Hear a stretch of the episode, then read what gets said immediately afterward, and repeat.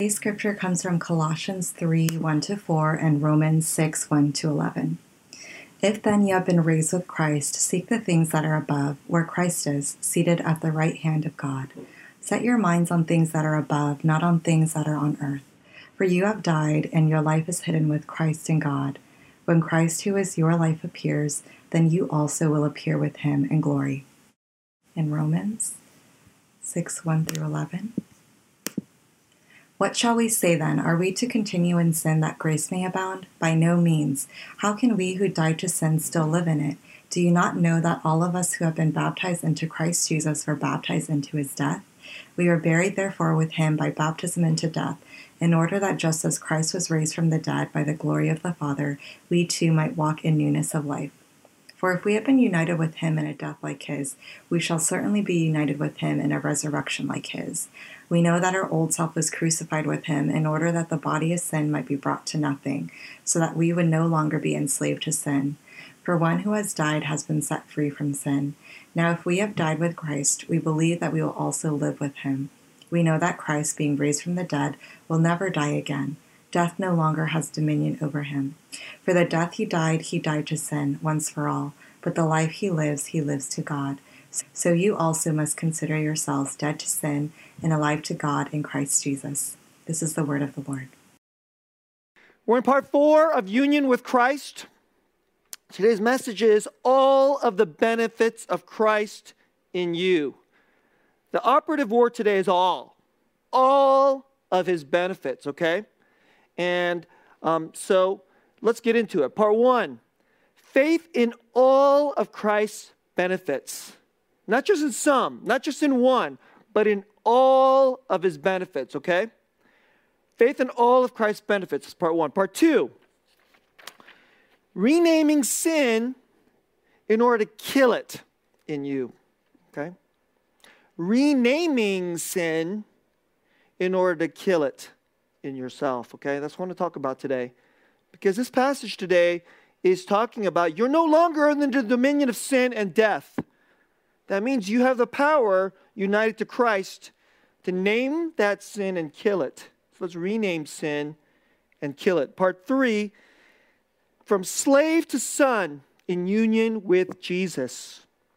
From slave to son in union with Jesus, okay?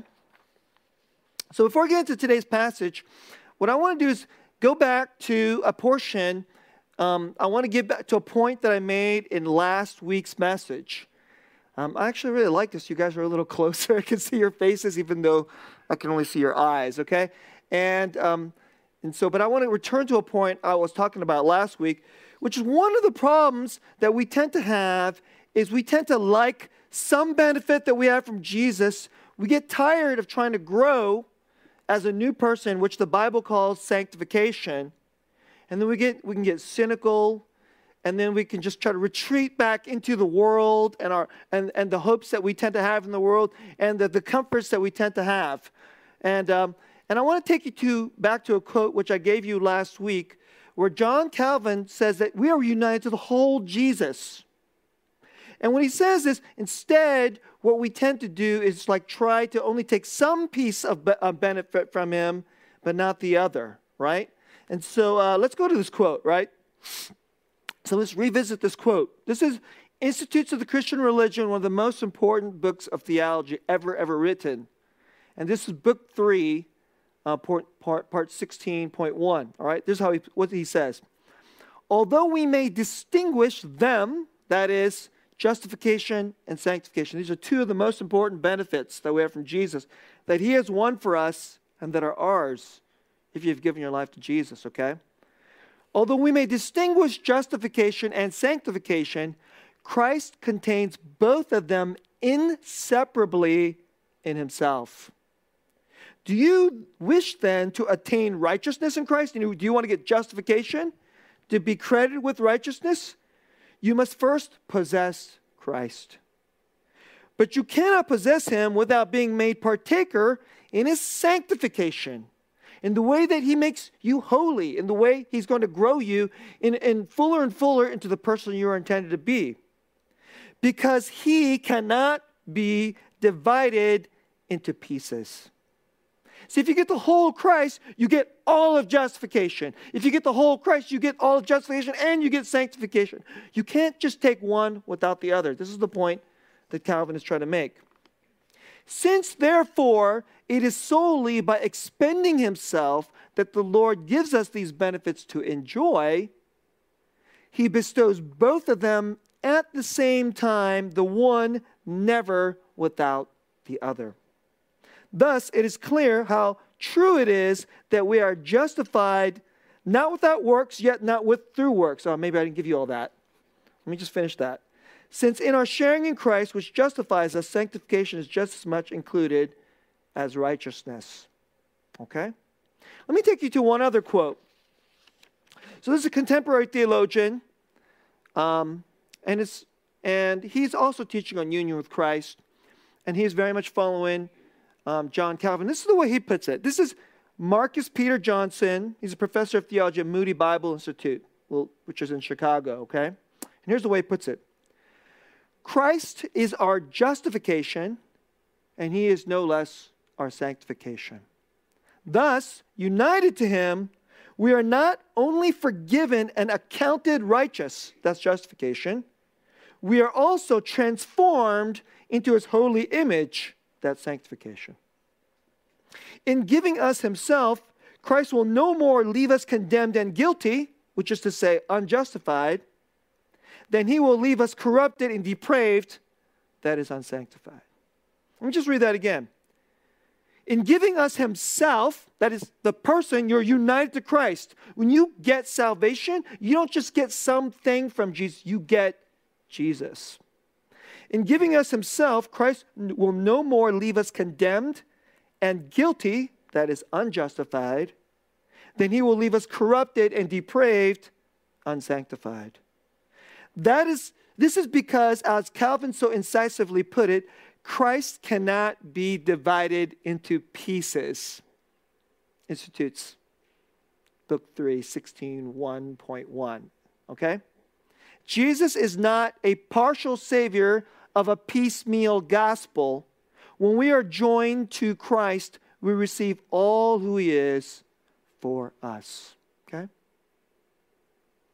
Now I want to say something about this. Let's go back there's many, many different benefits that we have.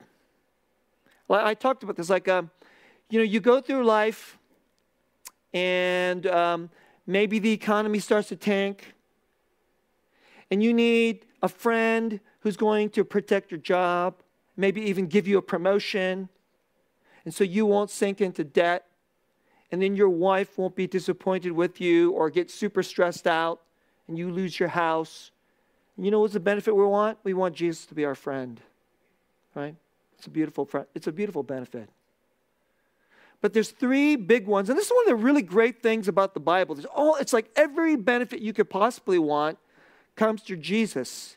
We tend to be fixated on certain kind of worldly things, you know, like uh, oh, oh, you know, like uh, like uh, you know, the, the things we ever get fixed. I, I need to make it forward in my life, and then I'll have manliness. Oh, I want, I, I want my children to turn out just great, and then I'll be a really good mom, right? And so then we get very fearful about all the things that, that, that, that threaten these kinds of things. And we don't get, we don't typically tend to think about something like justification. Or we don't tend to think about something like sanctification. And yet, the world is constantly going about, and you know what? The world, so let's just say your friends your friends who don't believe in Jesus, or if you're listening to this message today and you don't believe in Jesus, you, you may not think, what in the world is this justification thing? And why does that matter? Isn't it some, some kind of like church Christianese, blah, blah, that these religious people get all hung up about? And yet, you know, if they go out into the world and if they say this little misstep about culture and race, immediately they're worried that people will find them guilty of racism. And if you get guilty of racism, you can get canceled. And if you have a if you have a reputation of being a racist, you know what that is? That's today's that's today's like worst sin. So today, the worst thing you can be is a racist. But that's like saying you're a sinner in the 21st century religion, right? So, you know what, you, what we want when we are judged and accounted, and when we go out into the world, we want justification. That's what we want. We want justification for being accounted as a racist because that's like the dirty and depraved of the 21st century of secular American religion. And so, guess what? They don't use this word justification, but when we go out into the world, we want people to say, no, that person's not a racist. That person's good. That person really loves people of different races and ethnicities. There's no way that's true. And somewhat we want other people, like if you get accused of that, we want someone to come along and clear your name and count you as righteous, and then that and then your name goes forward justified. See, that's that's a benefit that even all the folks in our time they're looking for, they just don't know it. So just you go walk through your life. I mean, people are deathly afraid today of being unjustified. to walk in a state where you are condemned, where you are guilty, where you are ashamed. Instead, so like that's one of the most basic you know, it was one of the most basic benefits that we get from Jesus. Except that in justification, you know, the, the, the most important person who has to see you as not depraved is God. It's not all these what all these other people think about you. Christian, if you believe in Jesus, let me tell you something. What all these people think about you, it doesn't really matter. Uh, you're like, well, well, I could get fired for it. That's true. And, and, then, and then my friends might abandon me. That's true. But the most important verdict on you has already done. In fact, it's even more important than the verdict you put on yourself. I'm, I'm, not, I'm not a good mom, or I'm a terrible husband, or I must just be a big loser in this world because, you know, I can't seem to get the job I want and nobody values me. So, like, that's the, the world's verdict on you. This is the, your verdict on yourself. But actually, you know, every single one of your friends could leave you and hate you, your boss, your company, and you can go poor. But if you're justified through Christ, the most important person sees you as beloved and, and just before himself. See? Now, here's the big point I want to make today. There's three important there's three important. So, like, there's all these different benefits, and yet God is so kind to us, He kind of like simplifies it down to three huge ones. And in Christ, you get all three of these. And I would say this is a real important key in this series. We have the part four, and here's if you want, like, okay, like if you want, if you're going to remember something from this series, bing, bing, bing, bing, highlight, highlight, highlight, right here. Apply and believe and embrace all the benefits. Get all of Jesus. And when you have all of Jesus, don't just take one benefit versus the other. So I surely hope you want to be justified. So you want you want like if you did something bad this past week, you know, that's been washed by the blood of Jesus. When Jesus, when God sees you, he's going to see that in the cleanness of Jesus not in the dirtiness of you. The dirtiness of you has been washed by the blood of Jesus. Justification. And that's so important that if you that if a Christian doesn't even have this basic thing, I would say that that Christian is a scared Christian, is a legalistic Christian. It's almost not a Christian. and so this benefit must go deep inside of you. But you know, here are the other two that are really, really important. Sanctification which John Calvin talks about. And the third one I would say is adoption. Those are the three the, the theologians really tend to emphasize justification, sanctification, adoption. And what's sanctification? So that you're not going to just keep fumbling and falling down. You, you actually will have victory over that sin. You actually will be cleaner and more humble and more loving and more generous and more forgiving, just more joyful, more, lo- I mean, all this stuff that's actually going to become true of you. Can you believe that that's actually going to be true of you? And it's not because Jesus is up there and you have to just keep trying harder down here. This is the thing that I want you to get from this series today is that Jesus isn't up there, Jesus is in here, and his total sanctification is not up there, it's in here. If you are united to Him, all of His holy sanctification is not up there, it's in here. Because you are united to Christ, and He is no longer under sin and the dominion of sin and death, and then all His victory is in here. And here's the third thing you no longer are, you know, you, I, have been trying to say to you, whoever you think you are, you're building it on whatever your experience of yourself is. But Jesus is the Son of God. And you know what you get when you get Jesus? You get his sonship. And that sounds a little strange, especially if you're if you're a woman. You're like, I get sonship. Actually, sonship means gets everything that Jesus has. And women get it too. You know, you're, you're talking about a culture where women often got less. But you know what sonship is saying? Women get everything the Son has His name, His privileges, all His honor, and all His infinite love. That's yours. It's adoption. So here's the first thing I want you to, um, to, to, to go. Take all of them, and what we have is what we tend to do is we tend to believe in in, in, the, in the gospel in some kind of like poor and piecemeal way. Part of it is because sometimes we just have poor theology. Maybe you were taught well, or maybe you were taught poorly. Hopefully, in this church, you were taught well, okay, if you've been in our church. But even if you were taught well, guess what? We, we don't tend to apprehend it well. I was taught really well, but it was like much of my life, it was like the sanctification part you know, as a young man, it's kind of like it didn't really live. It was always sanctification by my works, not sanctification by union with Christ. See, this is why I care about this so much. I know that many of you, you're like, okay, I think it's very hard to even just get people to believe in justification that somebody else has justified you. Right? But then, even when people, when people believe that, we get tired. And then we're not sure if we can embrace sanctification. One of the key things of this series is I want you to embrace the justification, and now it's not on you, and now embrace the sanctification because you got your justification and the sanctification. And then you know what your sanctification also can flow out of? Because you're not a worker. You're not, you're not a religion, keep, you're not a law keeper. You're not a person that's out there that's trying to do better. You know what you are? You're a son. You're a daughter. You're a daughter who has every right as a son.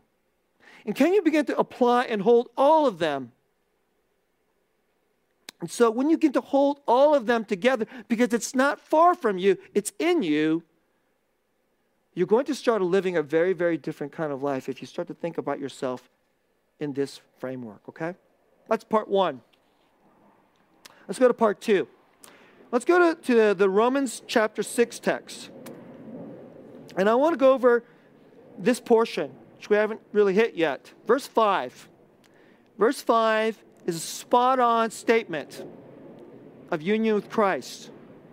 If we have been united with him in a death like his, we shall certainly be united with him in a resurrection like his. That's union with Christ. I've been saying this for multiple weeks now. You are united in his death and his resurrection, the full of every, fullness of everything he's done for you. Verse 6 we know that our old self was crucified with him in order that the body of sin might be brought to nothing, so that we would no longer be enslaved to sin. Verse 7 For one who has died has been set free from sin.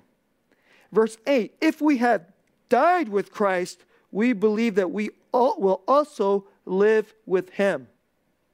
Now let me let me let me um, um unpack this just a little bit here. I want to just return to this idea. What's most true of you? And last week I said this, I hope it didn't sound too obnoxious, that I hate postmodernity. Postmodernity is a philosophical idea that we don't know if we have access to ob- what's objectively real or what's objectively true. So everybody just lives inside of subjective narrative. You just only have a story, and then we just get together, and then there's groups of people that believe in the same story. This is why America's at each other's throats. We have a left wing story narrative, we have a right wing story narrative. And there's no objective reality, and the left wing people hate all the right wing narrative, and the right wing people hate all the left wing narrative. And then we people just build their identity inside the left wing narrative, and some people build their identity in the right wing narrative. It's all subjective without objective. And then you know what? We do a version of this in your own life. You're running your own life. You're not sure if there's a God. You're not even sure what, what, what exactly is even truth. Objective truth, that sounds kind of quaint. Modernist. I'm telling you, it's not modernist. If you don't have objective truth, you're just completely lost. And then there, there was this old phrase in the past, you know, like, I'm glad that's worked for you, but that, that's your truth, I have my truth. Let me just say that I've said this to you, you know, for if you've been in my church and, you know, listen to me, that's just another way of saying you have your lies and I have my lies. That's why I hate postmodernity. It's all lies. Hmm. You can call it truth, but just change that word from truth to lies, and it's the same thing. It's exactly the same thing. If you're living in a story of your own making, and only the culture has taught it to you, and whoever you think you are, that you're trying to do, and you have your own little story that you're living in, let me tell you something, you're just lost. You're lost in lies. And it doesn't matter if you're the one telling it to yourself. So it's like that's even crazier. You're telling yourself lies to yourself to wreck yourself. So let's put it this way this is telling you the truth. A lot of when I was growing up, I used to read these passages and tend to think of them as kind of like, I don't know, like metaphorical or something, right? Um, it was like, well, you know, he died, those who've died, and now we're going to live, and then those who've died. And I never really understood that this was actually telling you objective truth. So let's go here. Um, we know that if we have died with Christ, we believe that we will li- also live with him. If we have died with Christ, let me ask you this question have you have died with Christ? If you have given your life to Jesus Christ, you have. That's a fact. That's an objective fact of your life. Let me just um, go back to the beginning of our series. This is Colossians 3, verse 1. If then you have been raised with Christ, have been raised with Christ, past tense, then you should think, seek the things that are above right? Verse 3 For you have died, and your life is hidden with Christ and God. So he didn't say, well, there's some kind of metaphor and something like you get this feeling that your old self died. No, that's not what he said. You have died. Hmm. That's an objective fact about you if you gave your life to Jesus and then Jesus gave his life to you. You have died. So you get to Romans chapter 6 now. If we have died with Christ, if we have been united with him in a death like his, verse 5, if we shall certainly be united with him, we know, verse 6, we know that our old self was crucified with him. We know that. Here's the thing I want to ask you do you know that? Brothers and sisters, do you know that? We know that our old self was crucified with him. See, that's union with Christ. We know that. This is the most objective fact of who you are. Can you believe this? And then out of this comes this whole incredible set of truths that are also true if this is factually true. So I'm a person who always thinks you have to live in the objective truth. And then Yourself should subjectively perceive that as true and live in the truth, and not just live in some BS lie. Now let's talk about what it says here. Verse 6 We know that our old self was crucified with him in order that the body of sin might be, might be brought to nothing in order that the body of sin might be brought to nothing, so that we would no longer be enslaved to sin. So here's what's happening. If you don't have Jesus indwelling you and you're united, you're united to him, that's all you have. You have a body. This body is living, it's a body of sin. And then when you're living, you're enslaved to sin. And what I want to do today is in the 21st century, I want to rename the way we think about sin. A lot of times people just think sin is like there's this rule. If you break that rule, you're bad because you broke, you, you broke God's rule. And then people get really angry because we know that there's so many authoritative people, I mean, people with authority in our lives, and they have kind of like mean and and like arbitrary rules, and those rules seem to feel oppressive to us. So then we get we get angry, and then we just want to have no authority. And then we love this idea that there's no rules, there's just only the story that we live in, so that theoretically, the only rules you keep are the ones you like. It's kind of the, that's the 21st century postmodern way. Well, if you if you live this way, let me just tell you what this what the body of sin looks like, what the enslavement of sin looks like. This is what sin looks like. So, number 1, there is no Lord, there's no authority. Who's your authority? It's you. if you're your authority, then you know who the Lord of your life is? It's you. so here's the first one. Here's the first naming of sin that I want to give you self lordship. the Lord is the self. You know why so many people hate Jesus today or even hate God? Because we don't want anybody to be in charge of our life who ain't me. so, you know, like, I'm the God of me. Says, I'm the God of me, and Jesus is a competing God, we got to kill the competing God. So that's why a lot of people hate Jesus. That's the way it is. It's very spiritual. Who because there can never be a competition for whoever is Lord. Whoever is Lord has to be Lord. If someone else wants to be a competing Lord, that, that person's got to go.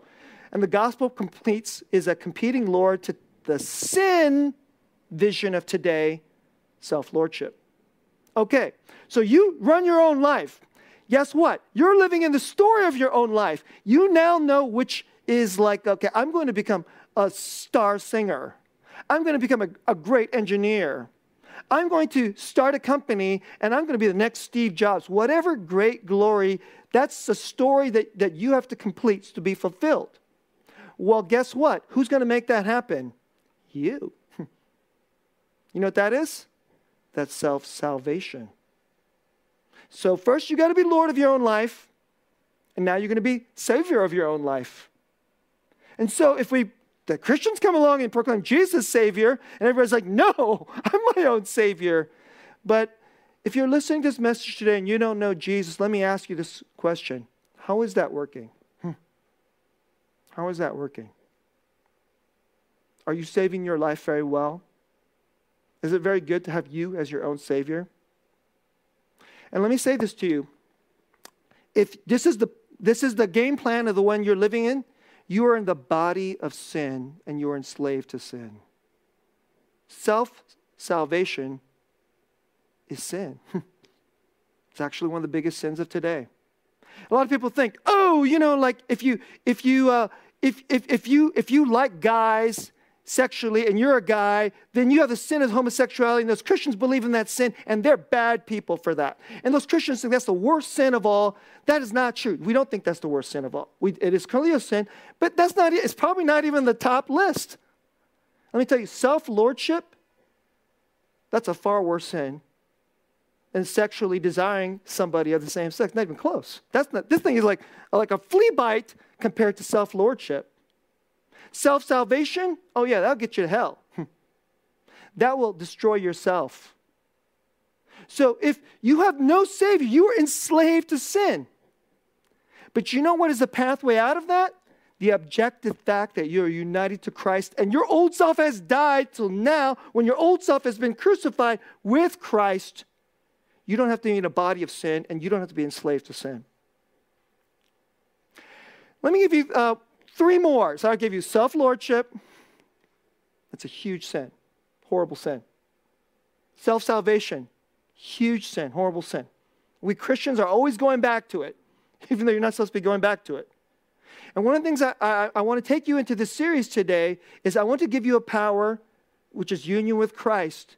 And the biggest objective fact of your life so that every time you start operating inside, I've got to save my own life. I got to save my own. I'm in charge of my own life. I don't have to listen to anybody else. I don't have to listen to the pastor. I don't listen to the Bible. I don't have to listen to, the, God. Then you can go, whoa, whoa, whoa. This is wickedness. I'm enslaved to sin. This is enslavement to sin. But I don't have to be that way because the biggest fact about me is I've been freed, being united to the death and resurrection of Jesus. Three more names for sin. So, if somebody, if you think somebody accuses you of being bad, you know what you got to do? You're going to do better. You will be good, and thus you will clear your name. Self justification. Not justification by grace through Jesus coming in and washing you and justifying you. You're going to justify yourself by your own works. And so, prove you are good self justification. And if you aren't united to Jesus, that's the only kind of justification there is self justification. And you can just, yeah, you want to guess that, you can hardly guess the next two self sanctification. We don't actually call it that. We typically call it works righteousness. Works righteousness. And you know, there's a lot of people who call themselves Christians, and they don't actually live inside of the sanctification from Je- um, Jesus. And here's what it looks like. So they start to obey Jesus more, and it looks like on the outside they're a really good Christian. And then they look, they look like, hey, I'm doing really, really well. I'm obeying more than that schmuck over there. So then you start to get puffed up with pride based on your your you know works so you think you're you know you're being bigger and better in your sanctification but the real telltale sign is you look down and you despise other people. The, the, the sin of pride is being puffed up because the sin of pride flows right out of self-sanctification. So we do works righteousness and then the sin of pride comes out because now we're in the body of sin and enslaved to sin. That's how it comes out. And we're calling ourselves Christians. But we're not really being Christians at all. We're being Pharisees. But as soon as you goes, wait a second. You know, I will obey. But my obedience was always half-hearted and weak. The real holiness is mine because Jesus indwells me and his, his heart will start to grow in me. It's never because I'm so good and better than that other person. In fact, I may have a better education. Maybe I make more money. I even obey, I obey better than that other person. That person might be a drug dealer. That person may be like someone really wretched in our society. That person could be a racist. But you know what? I'm not better than the racist. I'm not better than the racist. The sanctification is by grace. So let's not do self sanctification. That's another sin. And here's a third one, and this is huge today identity construction from the self. Self identity construction.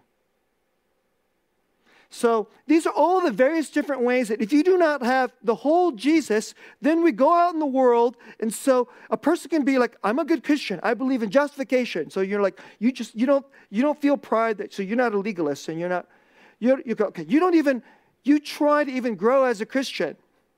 And you don't take pride in that and then judge other people. So you have salvation by grace, wholly through union with Christ justification. You have salvation by grace holy through, you know, sanctification through Jesus. And if you have this, by the way, you're pretty good, right? So many Christians, I would say, like, if you really are receiving justification and sanctification by grace, by faith, my goodness, you're doing pretty good. But then, you know, a lot of Christians, here's where the, a lot of Christians fall. But now I have to go build my worth and my name and my identity on my works. So Sunday, you're a pretty good Christian. Maybe even Monday night, when your husband is really aggravating or your children is really aggravating, you, you, can, you, have, you have justification and sanctification. But then on Tuesday morning, when work rolls around, fear, like your pride and all this stuff, because your name is at stake, your identity is at stake your career is at stake, and your career is your source for your name and your identity. Self identity construction, not the identity we have from Jesus who indwells us. So, the reason I say all these three, brothers and sisters, I'm trying to give you some. I'm kind of, I know I'm throwing a big kitchen sink at you. I'm giving you a huge theology. And if you could fight these five sins, you know what we have to do? Jesus is yours. This is a fact. It is a fact. We know that our old self was crucified with him. We know that. Since we know that, then the body of sin that's you, it can go away. You are not under the dominion of sin and death, and now there's a power inside of you because Christ indwells you to throw that, and you could kill that sin, and you can go live inside the newness of the way the Lord is making you and has made you. Okay? Now, I want to close this message by giving you a picture of it. I, am giving you a lot of theology, I know, and it's really, really important, and I hope you will take it in. And I hope you'll actually re listen to this message. I mean, maybe if, if like it's like hard to take in, you're like, I'll just listen to part one. Or later, you'll just only listen to part two. But if you could take this all and you take the whole Christ and not try to break him up into pieces. But let me try to give you a picture. This will help you. try to say the gospel to you in a picture. Last week I gave you this picture like this. Um, there was this, uh, there was this boy, he's Chinese, and he was an orphan. No father, no mother. And he was born and he grew up in an orphanage in China. And he was just one forgotten kid among many, and he was skinny and never got enough to eat. Some dear friends of ours, you know, dear friends of ours, Craig and Judy Krasinski, adopted this boy. Right?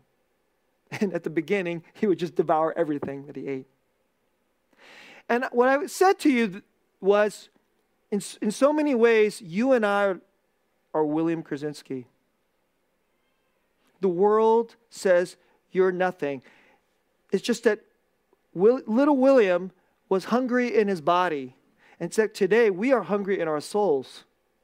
And the world tells us we're nothing. And the world withholds food. And the world says the food of worth, the food of justification and sanctification. And we go out into the world hungry and afraid and then we go into self lordship, self salvation. We seek self justification, self sanctification, and self self identity construction. But if you actually could know little William's heart, and you could speak to him, you said, in the future, you're going to live in a beautiful house, and there'll never be not enough food. And you're going to get an unbelievable education, and you're going to become a glorious person. And nothing could stop that from happening. Could that little boy have believed that? But that's you and me. And today I want to just give you one more picture. I want to give you one more picture to give you the gospel a little differently. Right? And I, I close this last part slave to son in union with Jesus. So here's what this passage says, right? Verse 6 Verse 6 We know that our old self was crucified with him in order that the body of sin might be brought to nothing, so that we would no longer be enslaved. So, one of the things, if you get union with Christ, you cannot, you, you're not a slave. So, don't act like a slave, don't think like a slave. Don't operate like a slave. Take all of the benefits. Take the justification, the sanctification, and then now your sonship in Jesus and use all three to break the enslavement. Here's a picture I want to give you. Um, have any of you heard of a movie called uh, Ben Hur? Anyone ever heard this movie? Any of you ever watched this movie? ben Hur, right? Okay, so some of you guys who are younger, you probably never watched this movie. And if you haven't watched this movie, you're lame. Okay, okay. So I just I say that lovingly, not insultingly. Okay, you should watch this movie. It's an all-time great movie. Okay, and I want to tell you this. The the the way I want to close this is telling you a little bit about the main character. The main character, the story of this movie, it's a long movie. You might want to, it literally has an intermission. okay. This, I mean, it's strange. You watch the movie and then there's like actually a break. You might want to watch it in two sittings, okay? Um, it's fine. Um, but it's worth it. It's an epic movie. And it's a story of a man, he, he, he's an upper class nobleman, and he's Jewish, and he's living, he's living in the time of Christ. He's living in Roman times. And his name is Judah Ben Hur, right? And the way the story opens, he, you know, he's a righteous man, he's good, he's got a beautiful family. And then his best friend, who was Roman, comes back, you know, he leaves, he comes back, there's wonderful reunion, but his best friend is hungry to make his name, self identity construction, to, to, to, to rise up under Rome and gain power and riches and wealth and fame. That's what his best friend is seeking to do. And then, since he is a Jewish nobleman in this very kind of disruptive people, these, these Jews are disruptive people and are pain in the butt to the Romans, he wants to come back to his friends and ask his friends' help to kind of get the Jewish people kind of, you know, like cooperative, and then his name will rise up. But but he says, but uh, I but the Romans are repressive and they murder my people, and they their friendship has a break. And this guy who used to be his best friend slanders him, and then because he's powerful now, he imprisons his family and he gets sold off into slavery. Hmm. He gets sold into slavery. That's, the, that's how this, the, the drama of this movie begins. So now he's in this world. He used to have uh, uh, wealth and respect, and he probably still even believed in God. And then the world came in and it broke him, and, and all this bad stuff came into his life. And maybe you could relate to that. There's so many young people today, and sometimes they're not even that young. Maybe they had a mom or a grandmother who believed in Jesus and took them to church. And they had this belief that there was a God. And they, they even longed for God. And then they went out into the world, and the world says all that stuff was just nonsense and fiction, and you were brainwashed. And what the real thing is, you're Lord of your own life. You should save your own life. And you don't need all those rules, and you don't need church, and you certainly don't need this gospel person, Jesus. Well, so in Judah Ben Hur, it's strange because it's a story of ancient Rome and ancient Israel, but it feels so very contemporary to me. And so he becomes a slave to Rome. And then there's this remarkable sequence. He gets put into this uh, rowing ship.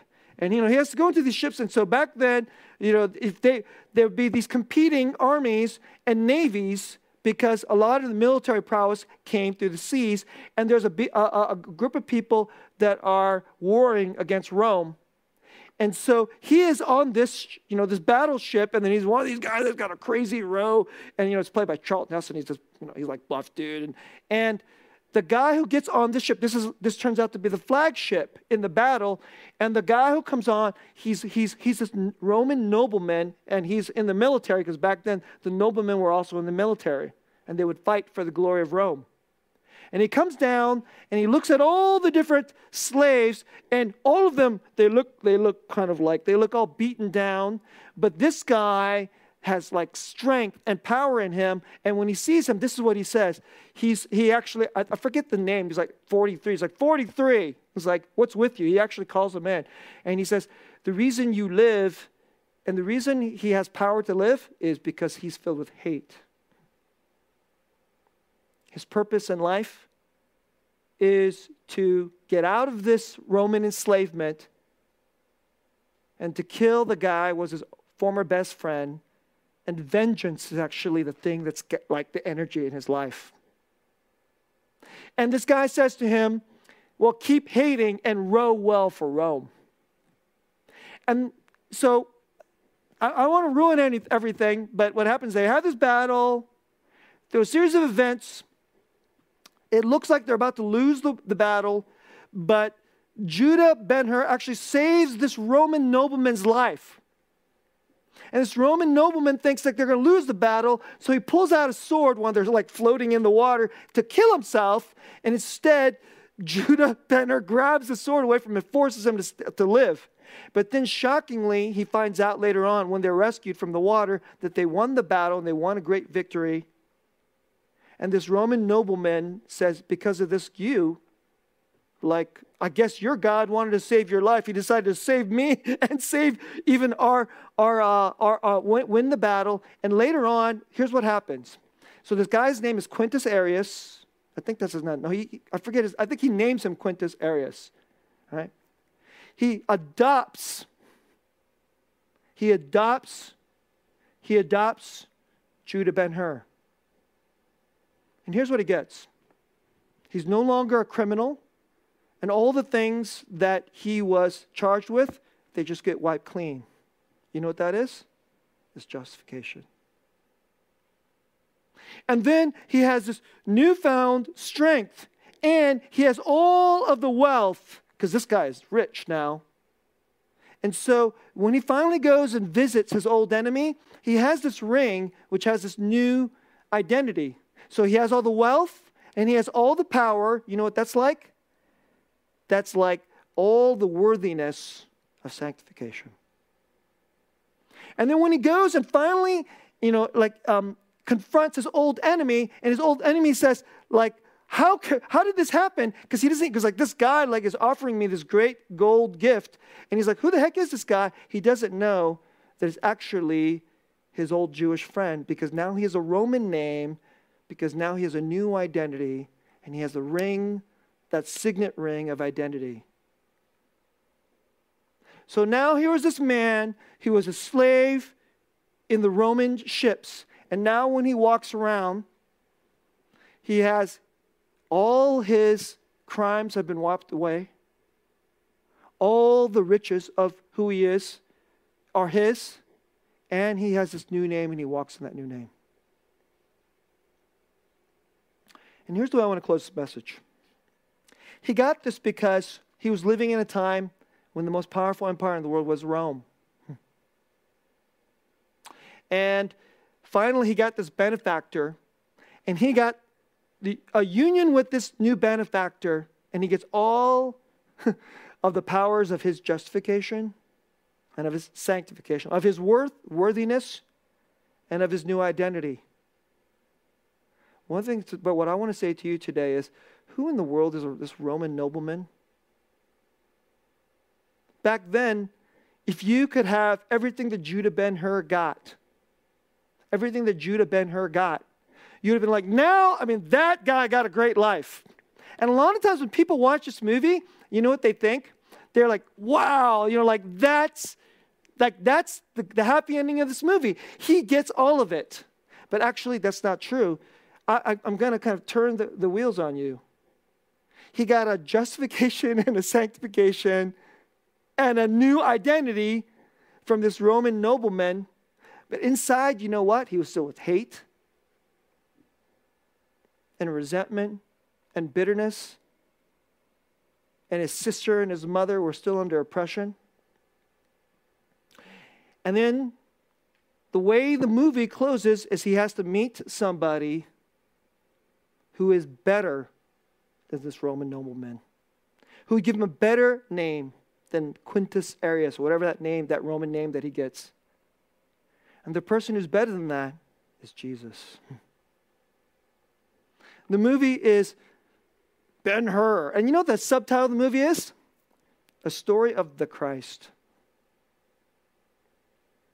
You know, you can get all kinds of benefits in the world.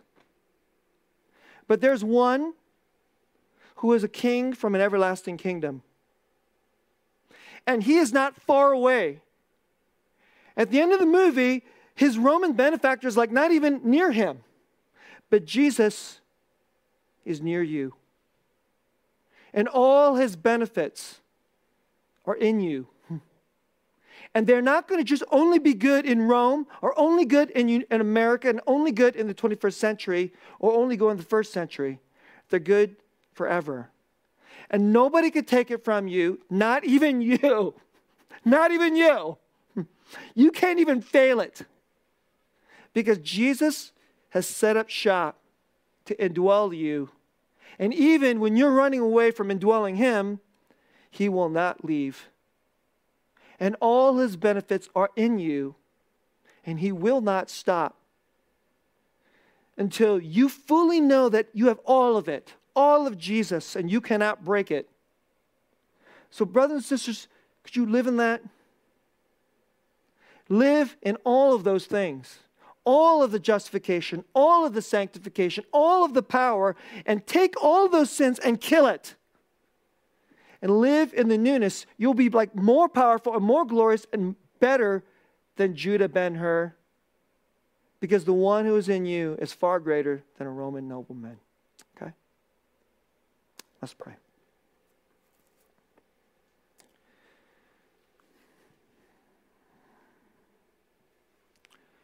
Lord, we live in the world, and the world only knows the body of sin.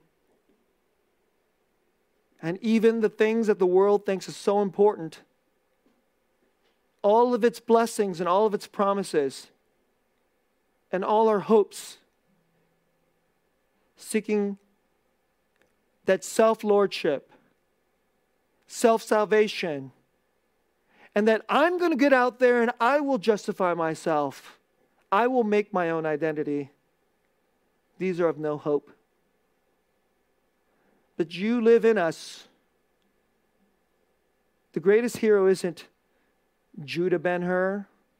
It's not even me that we are not the hero of our story and of our life.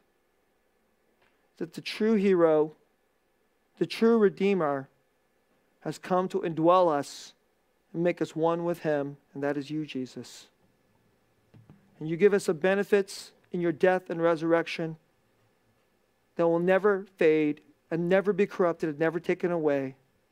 And I pray that we could learn to apply and live and believe by faith, not by earning it, by faith, that identity from Christ is ours, that growing and being renewed is ours that enslavement we can throw away and crucify on the cross with you. I pray that your word would go deep into our heart and reshape us. And if there's any one of my brothers and sisters here today who are who believe in you, and today they're sitting there thinking like, oh my goodness, can I ever really, really change? And they don't believe they could truly change. Help them receive sanctification by union with Christ. If today we, there's someone out there who may even not even believe in you, they're trying to do self construction, self identity construction. Today, would you speak to them and say that you offer them yourself to come and dwell them and give them a new identity and sonship through you, Lord? And so we pray that these promises, the whole Christ, the fullness of all of your benefits, that your people today would respond to you, believe in them, embrace them. And by the power of the Holy Spirit, we would grow in them and become beloved and beautiful like you, Jesus. We pray in your name. Amen.